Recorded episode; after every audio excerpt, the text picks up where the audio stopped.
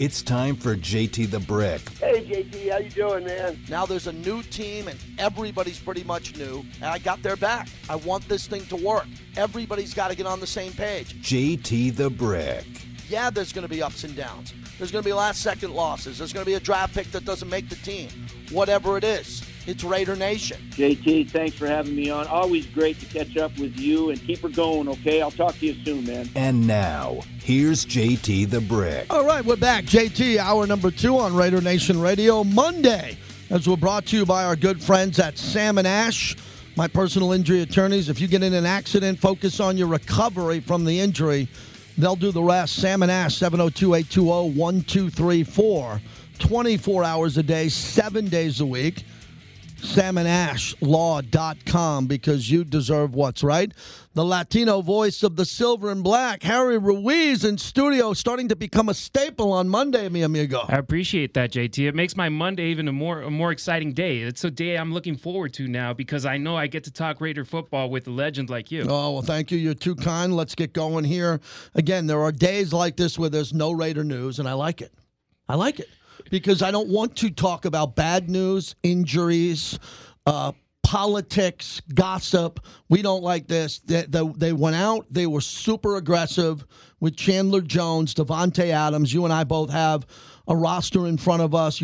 Uh, Rock Ya-Sin, what they were able to do. So overall, big picture, the activity of the Raiders in the offseason under Dave Ziegler. I mean, this is day one where the team officially can be in the Intermountain Healthcare Performance Center with the coaching staff, and that's great. And a little bit of breaking news, if you want to t- mm. say it that way. Derek Carr today, if you saw the pictures of them arriving at the facility, yeah. it was still dark outside. And someone from the social media team, shout out to Janae Hagan, she posted that DC was the first one there at 5:20 in the morning. And it's just day one of the offseason. That shows you the yeah. dedication, the commitment he has with this team. And the roster starts with him. I know that he still hasn't signed a deal but that shows you the kind of guy that he is. He hasn't signed a deal. He's there day one. Maxx Crosby's there day, day one. Of course, he signed a huge, massive contract. Chandler Jones is there. Davante Adams, Hunter Renfrow, Darren Waller. You look at other teams, they're struggling to get their guys in on day one. The Raiders, it's voluntary all the stars are there. That's great. That's a good point you make about Derek. I compared him to Tiger Woods earlier, not the success level, but the dedication and what he's all about. There's no big issue around Derek Carr right now. Uh, you wanted to talk too about what they did at the backup quarterback position, Garrett Gilbert and then Nick Mullens. This is important to me because Derek's not coming off the field, period. He didn't come off the field when Mariota came on the field, which I didn't agree with, by the way. I thought Derek should have been off the field. He stood wide. I, Marcus never threw the ball. He exactly. should have thrown the ball. Derek should have been off the field. They should have had someone in motion. They should have been a little bit more elaborate. Just my opinion on that. What do you think about these backup quarterbacks, and will they go with three? It was what the Cowboys game where Diggs was still on him, despite yeah. it was like, well, it was the only game it worked on because everybody else is like, they're not throwing the ball. Mariota isn't throwing it, and he sure as hell ain't throwing it to DC. right. So, but Nick Mullens coming into the Raiders, I love that mm. addition. You don't need a backup quarterback that's making near ten million dollars a year. You need a guy that's reliable whenever you need him. And that's what Nick Mullens is. He showed it in Cleveland, the game that Baker Mayfield couldn't play because he had he was positive. Yep. Then he went in and he played a solid game against the Raiders. He didn't lose that sorry, sorry, for the Browns. He didn't lose that game for Cleveland. And that's what the Raiders need. A quarterback that if it's if it's required, he's going to be there. I think Cleveland made a massive mistake in that game as they tried to run the ball to close out the game and let instead of letting him throw the ball. That, that, that, they didn't let Mullens have the keys to that game. They were super conservative with him. I thought the Raiders caught a break. The Raiders could stop a run if you run right at him. Uh, the quarterback there, Nick Mullens, I didn't think he had enough leeway to go make plays in that game, and that helped him out. The only thing I'll say about Garrett Gilbert, and we don't know him well, is the fact that he's way ahead of Mullens in knowing what Josh McDaniels wants to do with this verbiage and the playbook here. And that that plays a lot going forward because Peterman was a Gruden guy. And yep. Gruden brought him back every year because he knew if Gruden needed him, which he didn't, this guy had a real big knowledge of the depth of that playbook and what he would have to do if he had to play. Exactly. And that's going to factor in a very important way in the preseason as well. When you need guys in there knowing that playbook in those in the Hall of Fame game. Then the first the three weeks, the regular weeks of preseason, that's the kind of guy that you need that knows the verbiage, that knows the plays, that knows how to implement that playbook, and that's going to help out with the players that are in year one of the McDaniels era. So I like the additions. I don't think Gilbert's going to beat Mullens for the job. I think mm-hmm. Mullens, because of his experience, he's going to be the number two. But literally, the only time that Carr has been off the field is when he had a broken leg. If not, he's going to be there, and I'm going to knock on wood because I don't want that to happen. Got to knock on wood with that. Harry Ruiz, the Spanish voice of the Raiders, live in studio. So Alex Bars was brought in. We know about Brandon Parker, Denzelle Good, and the starters that we believe. Kolton Miller, obviously on the left, Leatherwood at guard, and the big thing with Leatherwood is I'm be I'm fascinated if they can get him back to a skill set to play right tackle. Why not? That's why he was drafted there. And the gentleman who drafted him ahead of time, which was we were led to believe that was a Tom Cable pick, Gruden pick, and then they, then they put him out there and he wasn't able to handle that.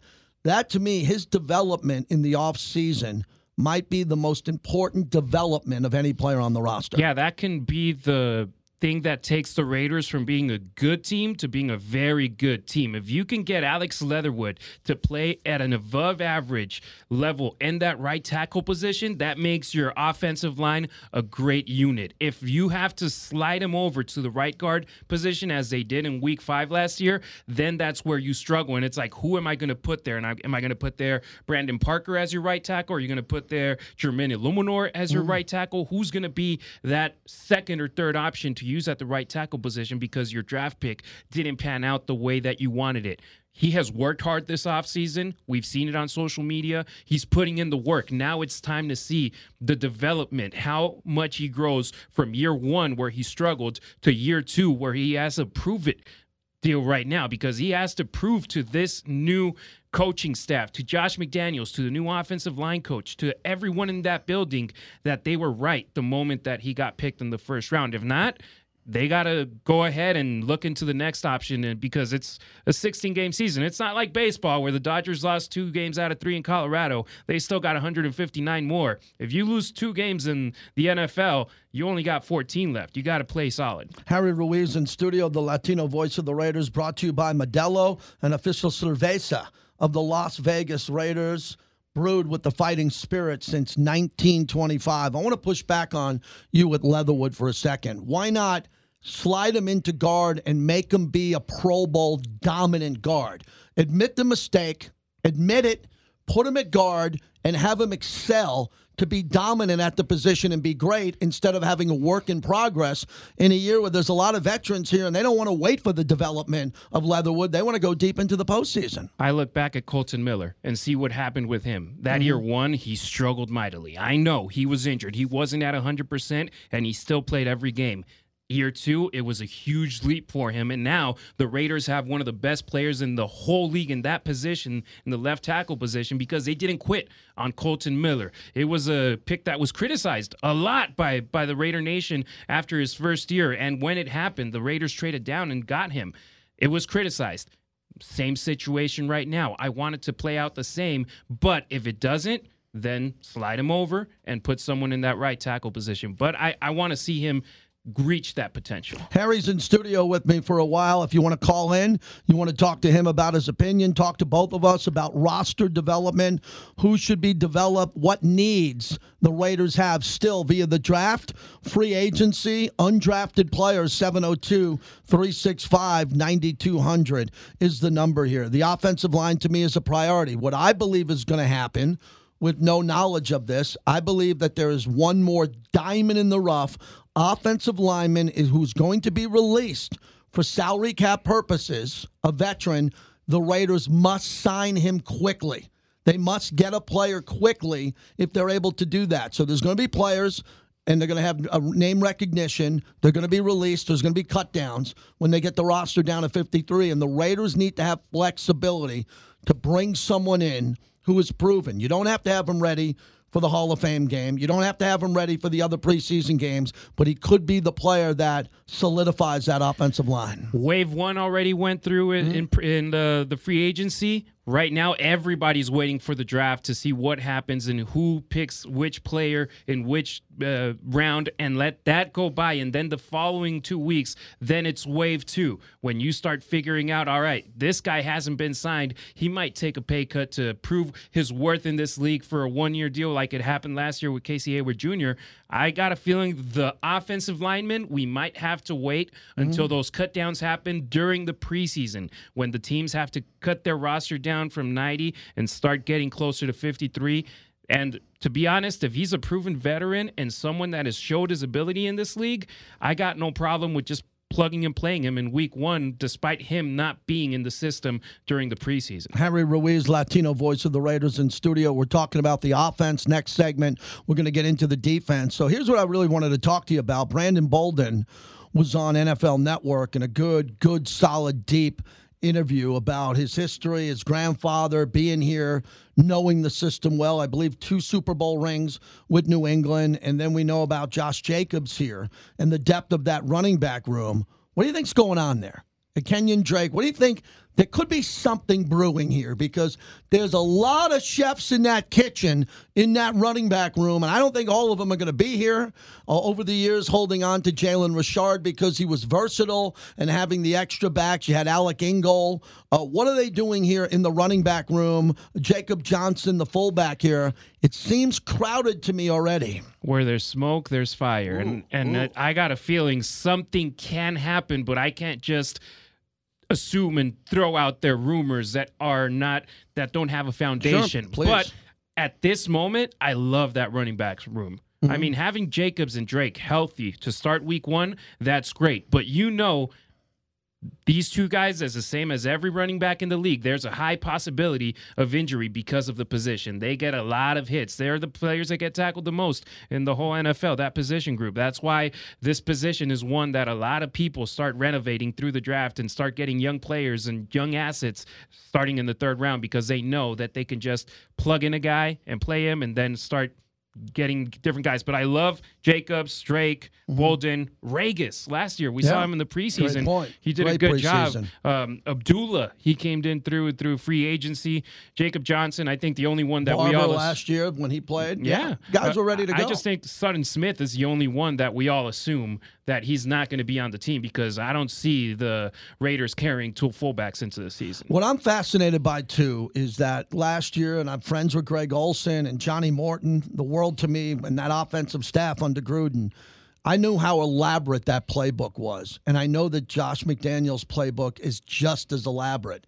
It's just going to be different. And from watching all of these Patriot games over the decades, Patriots run the ball with a purpose. Yep. Okay, I don't think the Raiders ran the ball with a purpose. They ran the ball into the offensive line and gave up first down. I was sick of it. It was a handoff up the middle on first down, two yards, and they buried Carr. It was second and long. They buried him. They did not run with a purpose. They didn't run outside, right? They didn't pitch the ball a pitch, outside. exactly. None of that. They didn't run with a purpose. Now, when it was third and one, third and two, and they really needed to run with the purpose, they were able to do that. Cleveland, look at the games that they had to do it. I believe that Josh McDaniels runs with a purpose, especially with the tight ends. And I'm wondering here with Waller, I don't want to see Waller as a blocking tight end for injury purposes. Yep, you don't want to risk him. You don't want to risk him there. So, what do you think now as we talk about how deep this running back room is, knowing the coach Josh McDaniel's success in running the ball in the Belichick scheme and what they were able to do, and what the Raiders have here with they do not have an elite offensive line. It is not graded out as a good offensive line.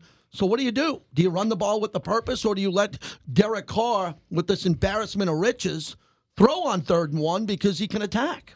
I mean, that's a risk that you have to be willing to take if your running back, if your running game does doesn't evolve and doesn't become a dominant part of your offense like it did in New England. Mm. You remember that game. I know it happened because of the weather, but they weren't afraid of running 95% of their offensive plays being rushes on the field. It- mm. When it was New England against Buffalo Oh. in that flurry, but they weren't scared about it. They were like, "All right, we They know ran down Buffalo's throat, and Buffalo was a great team. they knew it was going to be a run and they couldn't stop it." That's what we would it. like to see with the You Raiders. nailed it, Harry. You nailed it. In the Buffalo game, they ran with a purpose because Mac Jones wasn't capable in that weather to do anything else. Sean McDermott, Leslie Frazier, in what was supposed to be a Super Bowl year, knew they were running it and they couldn't scheme it and stop it. Exactly. So I'm hoping this Josh McDaniels led offense can become something similar. I don't want them to run more than 60% of the plays, but when you run it, do it with the purpose and do it with the intention of we're going to run you down and we're going to get at least half the distance to the first down marker. We want to move the chains. We want to take time off this clock and we don't want to be a team like the Kansas City Chiefs that they just throw the ball, throw the ball, get the ball downfield, score a touchdown, and leave the other team with a lot of time on the clock. And then depend on your defense of doing their job. The scheme is going to be very important with the running game because I would run the majority of plays behind Kolton Miller. He's their best player. Yep. And it's hard, you know, you're going to run left and you got to make sure you go that way and the other team's going to scheme it. But depending on what they do, I'd live and die with Kolton Miller. I'd go behind him.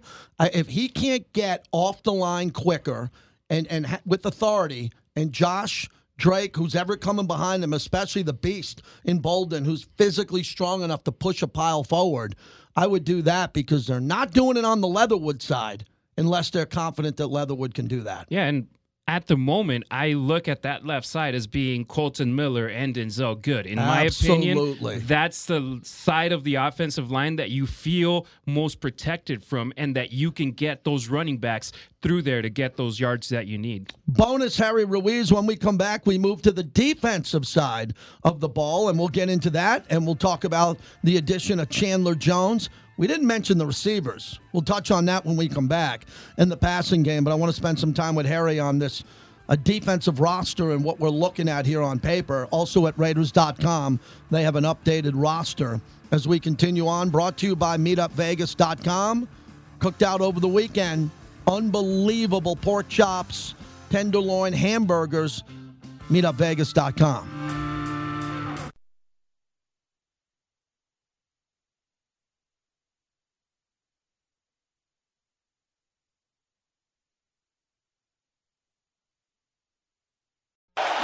Could chip on him.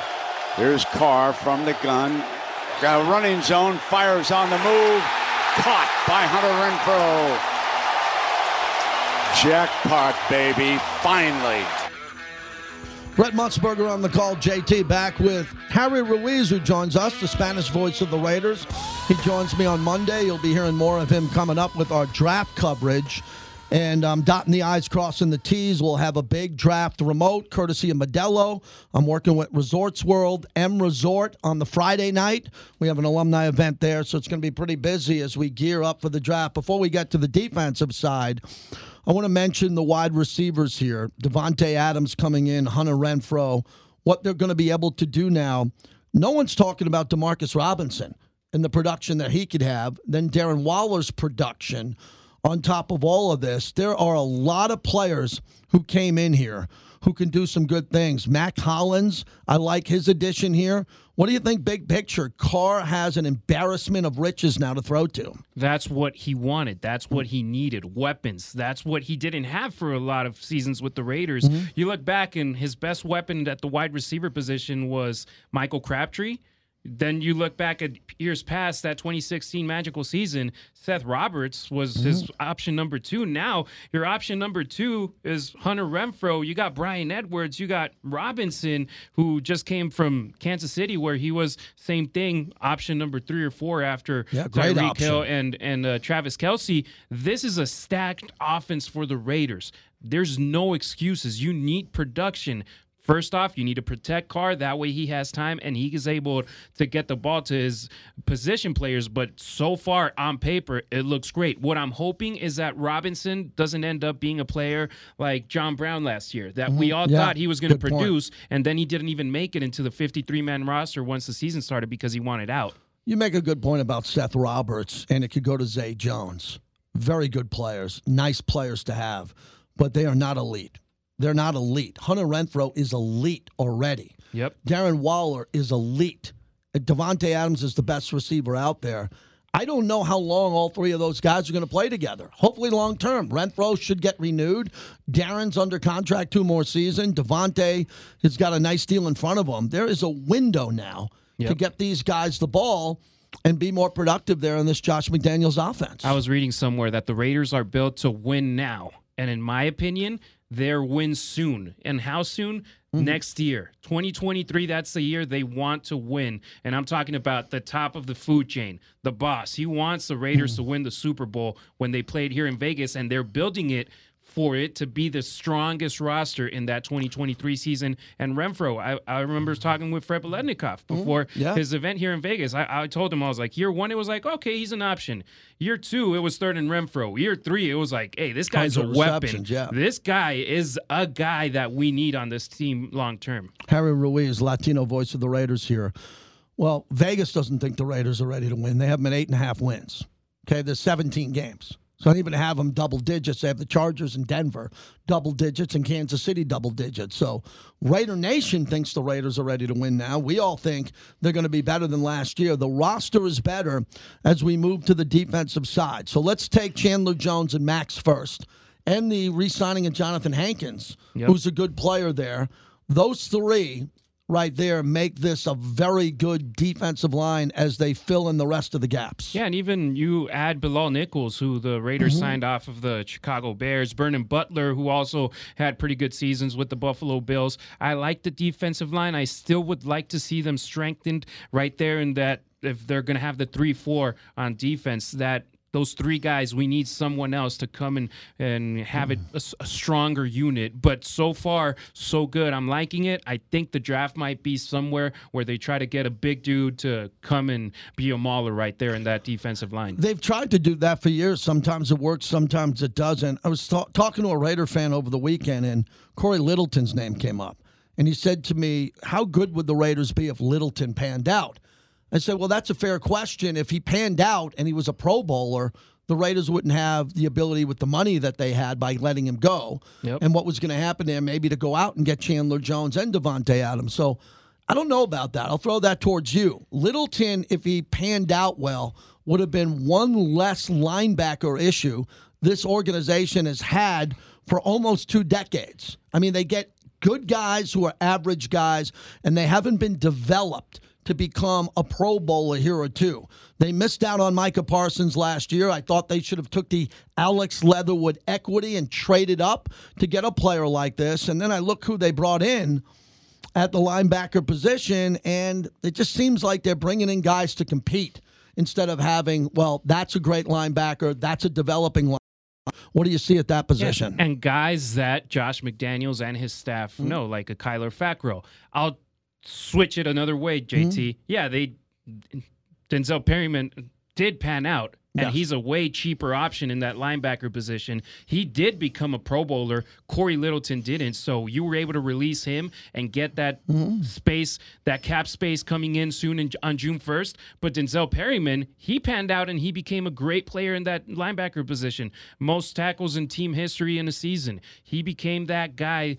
First player since 1988 in that position for the Raiders that became an, a Pro Bowler. So I like that Perryman is still here. Let's see how he fits in this scheme. Harry Ruiz, the Spanish voice of the Raiders, joins us in studio. Who's got to prove to Josh McDaniels and Dave Ziegler that they're worthy to be here more?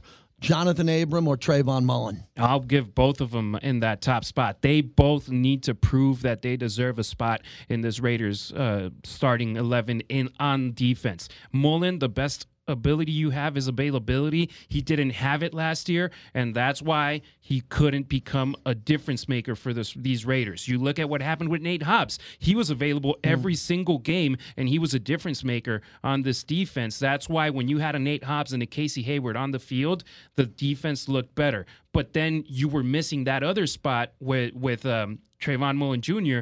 that you had to use a Desmond Trufant and all the other options you brought in from the LA Chargers from the Gus Bradley scheme. So the Raiders. They need Mullen to prove it, but Jonathan Abram as well. He needs to become a way better player in that safety position because safeties, you need them deep. You don't Yeah. need them at the line of scrimmage. So you need him to prove it as well. He's got to prove that he can cover in the passing game. Finally, Harry, as we wrap this up, the defense here. I think is better than it was last year on paper because of Chandler Jones. He changes everything because it frees up Max more. You can't chip and double team both of them at the same time. We we mentioned the linebackers and what they want to do in the secondary. I wonder Rock Ya-Sin and what we're going to see here. And Darius Phillips came in more of a special teams guy that can start at corner if necessary. And you know, there's still some names out there. Yeah, and he's like a Dallin Leavitt Yeah. that you have him as a special teamers, but last year with injuries in the safety position, you were able to slot him in there and he did a decent job. You just want to have those options available in your team. And these Raiders cornerbacks, I don't think you have that star player yet, mm-hmm. but you have a more complete unit and they can help each other and help each other grow. Why isn't the Honey Badger so pissed off at Kansas City where he says, I want to be a Raider. I got my chip. I got my ring. They don't want to pay me what I deserve. Let me go to Vegas and play for less, make it up in state taxes, sign a couple memorabilia deals. Uh, do a couple of truck and car deals in town There's and really show and, and show and show show Kansas City what they got. He said it the other day that he was pissed off that they paid that safety from the Houston Texans the kind of money they paid him. He was like, I would have taken that deal, but they didn't offer it to me. I would love for him to come over here and just be like the vengeance tour for him, knowing that he has two games a year against the Chiefs. So you got a metal shirt on, Metallica. You go, you go to Metallica. Uh, no BTS Army, but you know some people. You, me and you have been out at Allegiant Stadium early before a game. Yep. Did you see anything like the BTS Army out there? Some of the video, how early they got there. I there. didn't even get close to the stadium. I just saw videos online. Shout out to Faven K from Channel 5 Mm-hmm. showing a video that people lining up at 5 in the morning to buy merchandise. Every ticket was was uh, had a seat assigned. So they didn't have to line up that early and they were still there. It was crazy. That's great for Las Vegas, great for our stadium and keep showing it off and keep filling it up. Have a good week. We'll talk to you. Gracias, hermano. There he is, Harry Ruiz. When we come back, I said I wanted to talk about Dwayne Haskins, who died in South Florida over the weekend, the former quarterback, legendary quarterback at Ohio State. The reaction to all of that, some of it really bothered me. And we'll talk about what he did that was great because he deserves it as we continue on the flagship of the Raiders. Raider Nation Radio brought to you by Grimaldi's, five locations here in the Valley. Best pizza I ever had.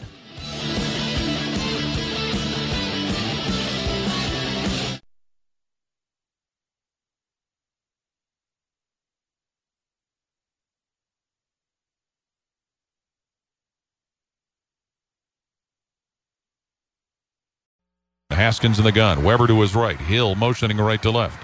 Haskins gets the snap. Rolls to his right. Throws to Hill. Has it and slips into the end zone. KJ Hill on a one yard touchdown catch from Dwayne Haskins secures six more points for Ohio State.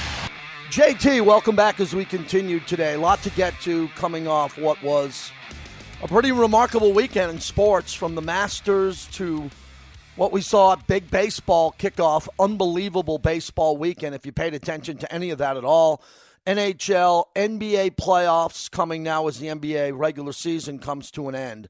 But I wanted to make sure we spent some time on Dwayne Haskins, who was killed in a car accident over the weekend, and it had a big effect on a lot of people. And it picked up a lot of steam on social media for some bad reasons and a lot of good where people paid respects properly. And it's a topic I talk about from time to time on this show. When you handle someone dying, you have to handle it with dignity and respect. That's it. Not everybody has to comment right? If you didn't know the young man or if you're hurt by it, maybe you just don't go to your phone and use your thumbs for a tweet. You just let it go. Or you say something in general, rest in peace, and you move on. So Adam Schefter put out a tweet about him and described him as a player that, you know, just was was a not he wasn't a developed player. And he took the tweet down. And Adam Schefter is getting a lot of heat. I, I like Adam Schefter. We talk to him often. I've been talking to him often for most of my career, and I think he's a good man. And when he tweeted it and it went out, it didn't go over well. And a lot of people were really upset about the first response and that particular tweet. And I can understand why, because he's a kid who just passed away and everybody is heartbroken about it. So Adam Schefter is dealing with a lot, and he should. And he's getting a lot of heat for this. And there are a lot of athletes coming after him hard for what he wrote. And that's what happens with Twitter. It's not in your voice, It's what people perceive you saying, and you put it down there and it stays with you. You can delete it, you can go away, you can come back. Here's the Schefter tweet Dwayne Haskins, a standout at Ohio State before struggling to catch on with Washington and Pittsburgh in the NFL, died this morning when he got hit by a car in South Florida. Per his agent, Cedric Saunders, Haskins would have turned 25 years old, excuse me, on May 3rd. The tweet needed to be out there because Adam Schefter has a lot of followers to let everybody know that Dwayne Haskins died. But he should have never put in there before struggling to catch on with the Washington, now Commanders and Pittsburgh Steelers. There was no need to put the word struggling in there. And then Gil Brandt, our friend, I mean, Gil's 90, he's a Hall of Famer. Uh, Gil put out a tweet. Uh, was on, he was on the radio, on NFL radio, and he was asked about it. Gil's 90 uh, Gil's words at that time, you know, off the cuff, and that didn't come across well. And I think the world of Gil Brandt. Gil Brandt's one of the big influences in my radio career. As I started off with him at Sports Fan Radio Network, and I see him at the Hall of Fame, and all the years I've had him on the radio show. And Gil misspoke, and then Gil went back to Twitter, rightfully so, and said, This morning, while learning of Dwayne Haskins' passing, I reacted carelessly and insensitively on a radio interview. I want to apologize to Mr. Haskins' family and to anyone who heard my poor choice of words. I truly apologize. My heart goes out to his family at this difficult time. Gil Brandt. A very sincere apology after he misspoke. And again, people are talking about Gil's age and what he said, what he did. Look, he made a mistake. He went on social media and he cleaned it up and he apologized, and it was a very sincere apology. And I know Gil. And I could say that about Gil, that that is very sincere. So those two social media posts got some more attention than the actual young man who was killed in the car accident. And even in the article I read from the Associated Press, Haskins was working on a second chapter for his young NFL career at the age of 24. That's when his life was cut short. He was killed early Saturday morning when he was hit by a dump truck while he was walking on a South Florida highway. He was attempting to cross the westbound lanes of Interstate 595 when there was oncoming traffic. I don't know the details of this. I don't know his mindset, what was happening at that time. It is none of my business. When they report on it fully and an investigation is done, we will report on it fully. But there was a lot of other people out there speculating about what happened. He got killed. He didn't kill someone else. He died, unfortunately, and people are rushing to social media to try to put the pieces of the puzzle together. No, Highway Patrol will do that, and the authorities down in Florida will do that. So his family should get some closure. But for me, we judge athletes and we judge people by what they're doing currently, what they've done in the past. Were they legendary? Did they have a fall from grace? Are they a bust or not? And we just got to stop doing that. And let me share some thoughts on this because Dwayne Haskins, from everything I've read so far, from Urban Meyer, and Urban Meyer obviously is going through a really tough time, uh, rightfully so, for his own doings for taking the Jacksonville job and not doing a very good job, of course. And he put out a heartfelt response to Dwayne Haskins passing away. That was his coach. He has the right to say whatever he wants. You can tell he has a very heavy heart at this point in time. Very heavy heart. And with him passing away, if his coach and former teammates want to say something, you don't have to comment on it. You don't have to comment at Urban Meyer. I was looking at the comments here. I was in shock. I just can't believe that people think they have to talk about this. Why do we judge people on what they did and, and try to compare where they are in life? For years, I've been interviewing athletes, and some are great, from Jim Brown to Marcus Allen to Hall of Famers Mike Ditka. People have all had big impacts on my life. Fred Biletnikoff, Pete Rose. I'm name dropping. And uh, so many other athletes. Last week, I interviewed former Raider quarterback, two time Super Bowl champion Marc Wilson, who was a legend at BYU. He wasn't a legend with the Raiders. He won two Super Bowls as a backup. He was taken in the 1980 draft, 15 overall, ended up being a backup to Jim Plunkett, and he was supposed to play in front of Jim Plunkett, and Jim Plunkett won two Super Bowls. But prepping for the interview, I went back and I researched his career at BYU. It's one of the greatest careers in the history of college football. He's a college football Hall of Famer. He's an All American. He won all these awards. He goes to the NFL. He's in the locker room. He wins two Super Bowls. He plays in the league. He has stats. And some people, I'm looking at the responses, are criticizing his play, and he wasn't as great as he should have been. Who cares? Ryan Leaf, frequent contributor, always. Ryan Leaf will jump in and we'll talk about it. I'll interview him, I'll put it out, and there'll be some response about a bust or what he did in his life as he's trying to clean up his life of addiction, stay sober, and do all that. And then I want to get to Tim Tebow. Tim Tebow might be the most one of the most important athletes of the last 20 years in any sport because he's a college football Hall of Famer. He went to the NFL, he won a playoff game, he had success, but nowhere near the success he had in college, where he was a two time, two time national champion and a Heisman Trophy winner. So he's on the, he's on the Mount Rushmore of quarterbacks ever play, all time. Great player. And people judge him and say he was a bust in the NFL. How dare you?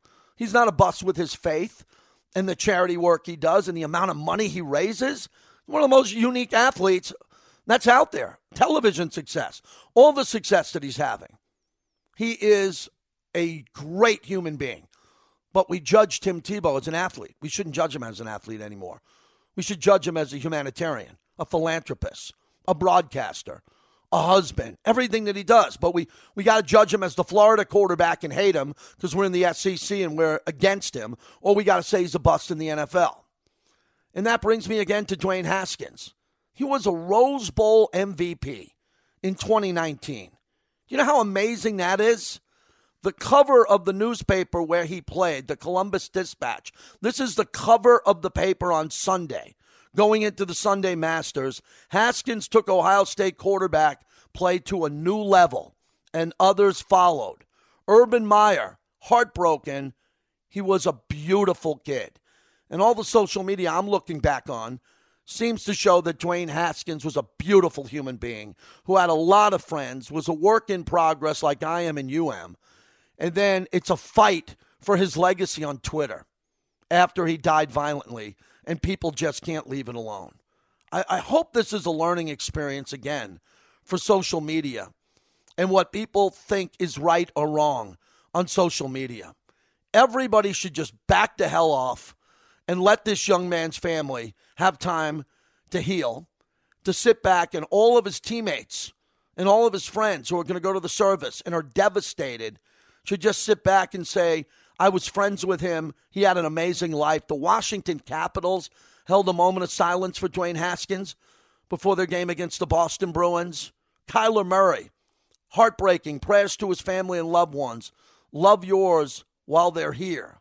And then I'm looking through everybody else who's saying great things about him. That's what he should be remembered for. He wasn't, and there's a beautiful post of him as a young boy I don't know, he could have been seven, eight years old in the locker room at Ohio State. And he says he's going to go to Ohio State. As a young boy, the first time he stepped foot on campus as a little kid, and he became a Buckeye legend. Absolutely incredible the life that this young man led. And it's a shame that he was taken from us at the age of 24. It's just a shame. And everybody should just take a step back and let this young man rest in peace. And if you're going to get on social media, just say rest in peace or don't say anything at all. And just let the people who actually know him and his family, if they're going to tell you anything, they'll tell you about it.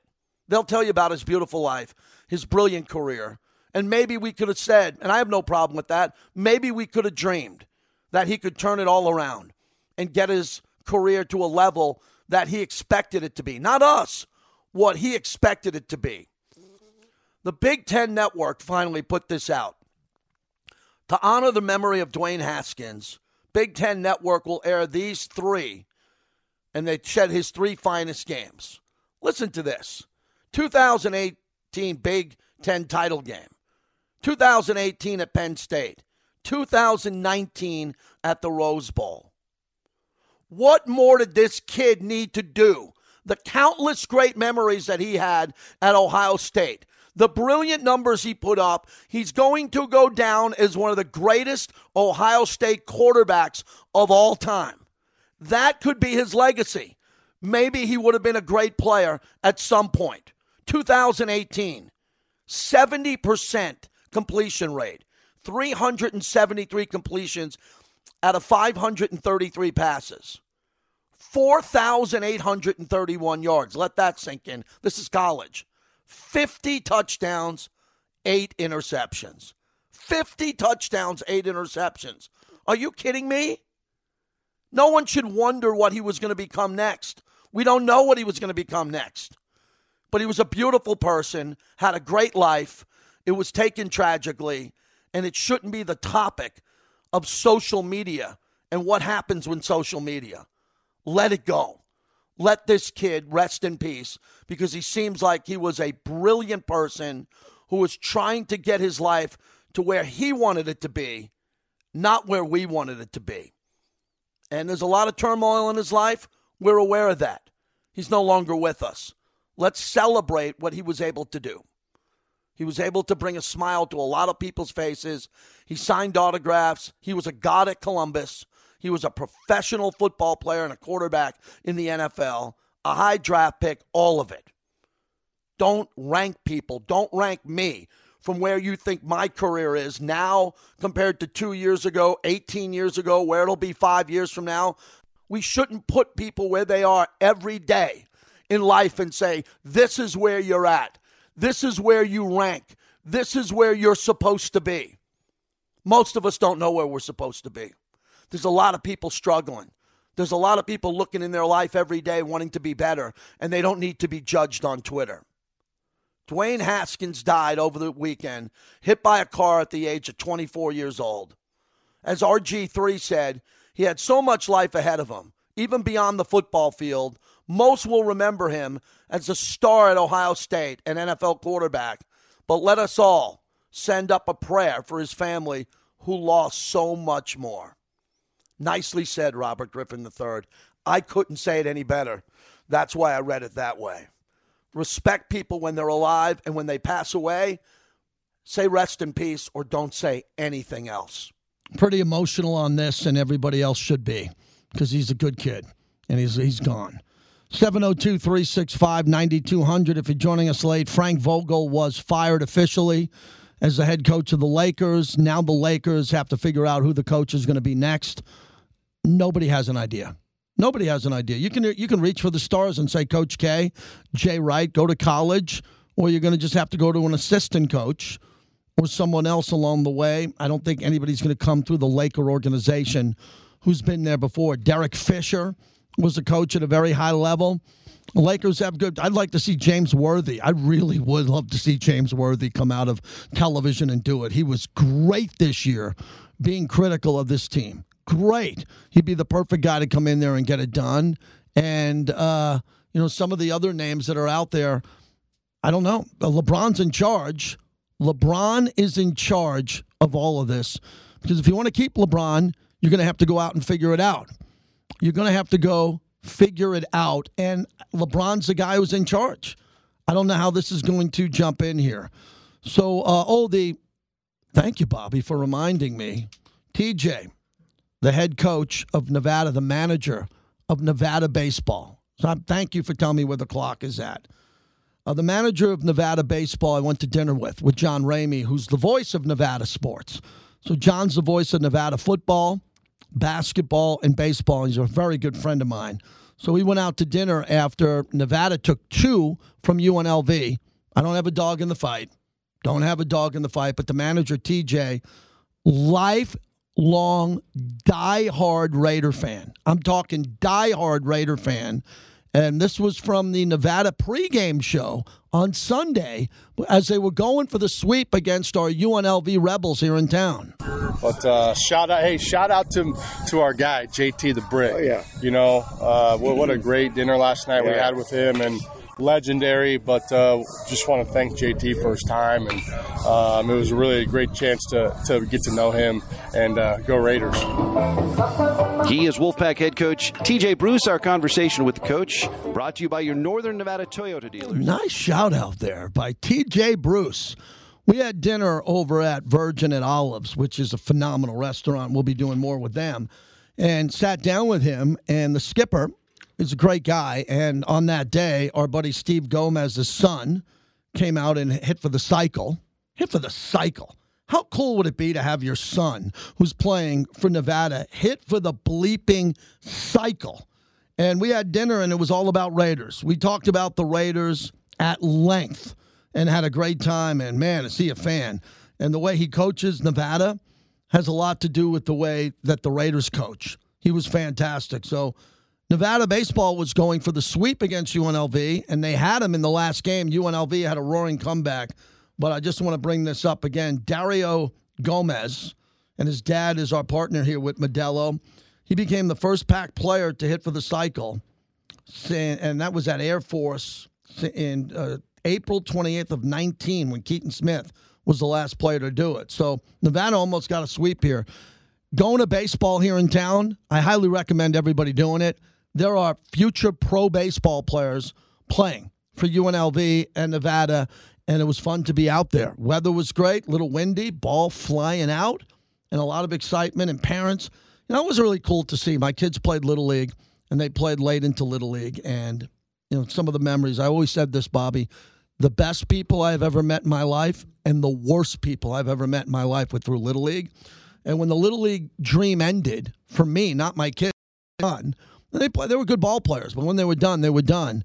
To go to the UNLV baseball game and to see parents who have kids playing in college and how proud they are and to watch them and the joy on their face and the sorrow if they make it out, that was cool to see. I haven't been around that in a while. And it makes me kind of want to go to a Little League game in Summerlin South or somewhere in town and watch these kids as long as the parents aren't psychos. As long as the parents just sit down and don't walk up to the cage and yell at the umps, yell at their kids, yell at everybody. Calm down. They're kids. Let them play baseball. You're not the coach. The coach is the coach. Let them deal with it. Nice job today. Thanks to Harry Ruiz, who was kind enough to join us.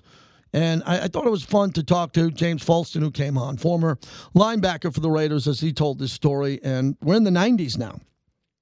A look back at the Raiders draft as we gear up for the draft here at the end of the month. Thanks to all of our partners who are here, and we'll find out what's going to happen now as the Raider players, as Harry told us. Derek Carr, first one in the building. And Raiders.com has photos of all the players showing up for the offseason today. Very impressive. I'm sure Q's going to get to that. Then Vinny Bonsignore. I'm on from 7 to 10 every night on Sirius XM 82 if you get a chance to listen at night, and you can find me there. Again, thanks again to Bobby and everybody else here, and I hope everybody has a great week. Extensive programming. As the NBA playoffs start, they play that juice box playing game. And baseball's underway. We didn't get too much baseball. Got a couple of baseball guests this week. Have a great day, everybody. Always appreciate your time. Two hours a day, right in the middle of Raider Nation Radio. Thank you for listening.